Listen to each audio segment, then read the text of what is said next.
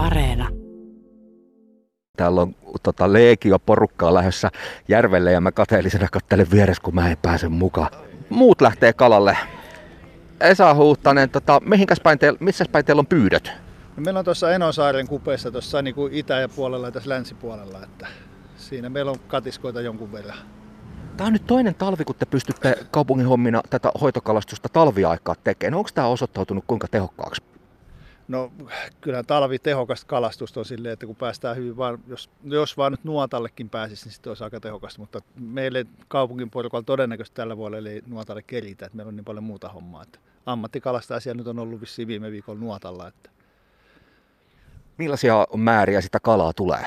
Pystytkö arvioimaan? Paljon. No onnistuessa on paljon, mutta sanotaan, että talvellakin nuotalla sellainen tonni puolitoista on aika hyvä veto talvella, että syksy aikahan tulee sitten paljon enempi. Että. Mitäs tämä saalis nyt jakautuu särkikalaa ja sitten kuorehan meillä on tuossa Vesijärvessä tosi yleinen. Miten se jakautuu, kumpaa on enemmän? No kyllä siellä tota särkikalaa enempi on, että kuori on tuossa vähän niin kuin isoissa syvänteissä melkein enemmänkin, että sitä nuota on vähän hankalampi ottaa sieltä sitten, että on korkeat nuotat. Ja kyllä se melkein tuohon särkikalaa painottuu toi nuottaus. Että. Ja nyt tämä särkikala tosissaan pääsee käymisastiaan, tai siis keittoastiaan, jossa olutta tehdään. Ant Brew Panimo Lahessa on nyt tässä kuluneen vuoden aikana tehnyt useampaakin eri sorttia tällaista Mä nyt käytän termiä kierrätysolut. Sitä se kai on, eli ylijäämä materiaaleista, hedelmistä ynnä muista. Ja nyt sitten särkien uimarakoista. Panimon vastaava Kari Puttanen, selitäpäs nyt, miten ihmeessä särkikalojen uimarakoista saadaan olutta? No ei, siis tämähän ei ole varsinaisesti se raaka-aine, eli me käytetään sitä määrityssä prosessivaiheessa vaan lähinnä kirkastamaan olut. Eli tämä on hyvin perinteinen menetelmä saada kirkasta olutta. Eli käytännössä niin proteiinit tota, kasaantuu sillä tavalla, että ne tippuu tankin pohjalle ja saadaan kirkasta, kirkasta ja tota, raikasta olutta. Eli siellä se perusraaka-aine on edelleen se mallas ja vesi ja hiiva? Kyllä joo, ja siis tosiaan niin kuin, niin kuin äsken sanoin, niin tota, hyvin monessa muussakin oluessa käytän tätä ihan samaa, mutta aikaisemmin nämä kirkastajat on tehty taas trooppista kalosta tai, tai vastaavista. Siis tämä on kuitenkin sellainen aine, mitä tässä kirkastamisessa käytetään, että sitä esimerkiksi ei voi synteettisesti valmistaa, vaan se on, on tosissaan sit saatava niistä kaloista. No niitä on nykyään hyvinkin erilaisia kirkaisista kyllä olemassa, että tota, pystytään periaatteessa tekemään, mutta tämä on ehkä sopii nyt paremmin tähän teemaan. Missä, joo. Niin, tämä on siis yhtenä ajatuksena teilläkin näiden tämän olutsarjan suhteen on se, että käytetään ylijäämää ja kierrätetään. Tota, kun nämä voi ehkä tavalliselle oluen kuluttajalle olla vähän eksoottisia ajatuksia se, että siellä on ylijäämähedelmää ynnä muuta, mitä käytetään, niin onko nämä miten, miten otettu vastaan? No otettu oikein hyvin vastaan. Eli meidän asiakaskunta on muutenkin hyvin semmoista, sanotaanko uteliasta ja kiinnostuneita uusissa mausta, niin tota, ei ole mitään ristiriitoja ollut. Ja hyvä, hyvä keskustelu saatu, saatu asia ympäriltä. Onko nämä sellaisia tuotteita, että ne on tulleet jäädäkseen?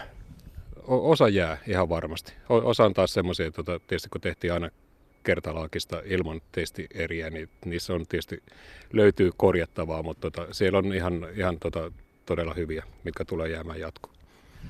Ja se taitaa pienpanimo-oluisiinkin vähän kuulua se, että näitä reseptejä muutellaan ja sitten jotain, jotain tiettyä sarjaa tehdään vähän aikaa ja se ehkä ottaa vähän taukoa ja palaa joskus myöhemmin. Joo, pitää, pitää hyvinkin paikkansa.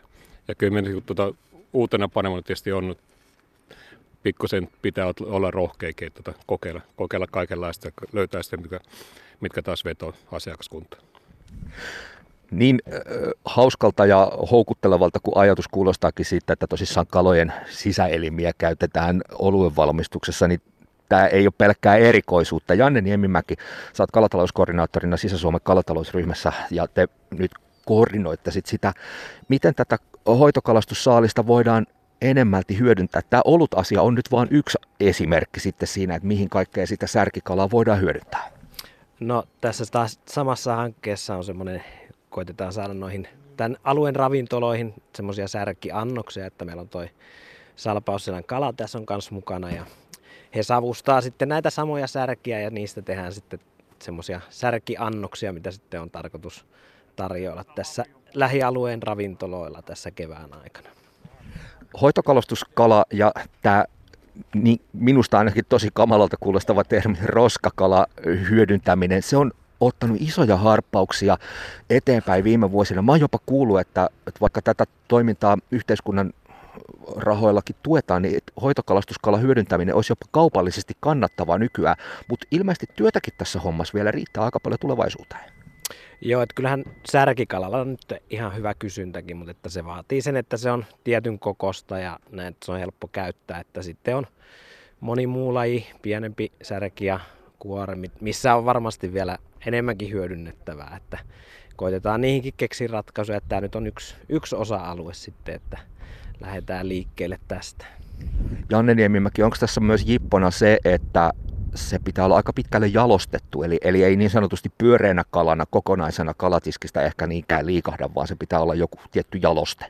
No kyllä se näin on, että kyllä nykyihminen vaatii sen, että se on niin pitkällekin jalostettu ja hyvän makunen tuote, että se ei harva viittii käsitellä kokonaista särkeä ihan keittiössä, että, että kyllä, kyllä se niin pitää olla sitten hyvin valmistettu ja hyvin jalostettu, että se oikeasti menee kaupaksi. Kysestä Esalta vielä, kun sä tässä tavalla piellysmiehenä tässä kala, kalahommassa, kalastushommassa oot. Te olette aika pitkälti olosuhteiden armoilla. Kuinka hankalaa se on siinä, että sitä raaka-ainetta pystytään toimittamaan jalostajillekin? No kyllä se ainakin tänä talvena on ollut tosi hankalaa, että tuolla on tuolla mönkiä tuponut tuonne Sohojoon ja siellä ei ole päästy mihinkään, vähän kalustoa rikkoutunut ja muuta, että kyllä se on ollut tänä talvena aika työlästä. Lahden kaupunki on tähän Niemen sataman kupeeseen jollain aikajänteellä myös tekemässä tällaisen käsittelytilan, missä on kylmätilat ja muut hoitokalastussaalille. Mitä sille kuuluu?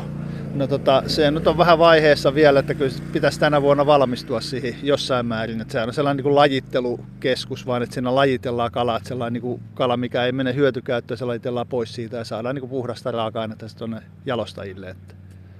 Ja kylmäketju pysyy katkeamattomana. Kyllä vain, sehän se tärkeä on kylmäketju tuossa, että se on niin kuin järveltä asti katkeamaton. Kari Puttonen, kalaa siis hyödynnetään nyt siihen oluen tekemiseen, mutta mitäs tota, niin, tässä kun tällainen pienellä porukalla jutellaan, niin voi kertoa pieni salaisuuksia. Onko vielä tulossa jotain muita tällaisia ylijäämämateriaaleista, kierrätysmateriaaleista, raaka-aineista tehtyjä oluita? No siis ihan varmasti jossain vaiheessa tulee. Eli näähän nyt on, tota, me ollaan omalla tavalla jatkuvasti on tuntosarvet esille, että tota, tulee hyviä ideoita, niin kyllä me tullaan, tullaan käyttämään kyllä. Mulla on kuluttajana sellainen kutina, että panimoteollisuus yleisemminkin on ottanut nämä ympäristöasiat aika lailla omakseen. Niin isoilla kuin pienillä panimoilla on omat energialähteet, biovoimaloita ja muuta kierrätysmateriaalien käyttö on arvossaan. Tämä taitaa olla myös sellainen arvoasia. Se pitää paikkansa. Kyllä meilläkin on, käytetään vihreitä sähköä.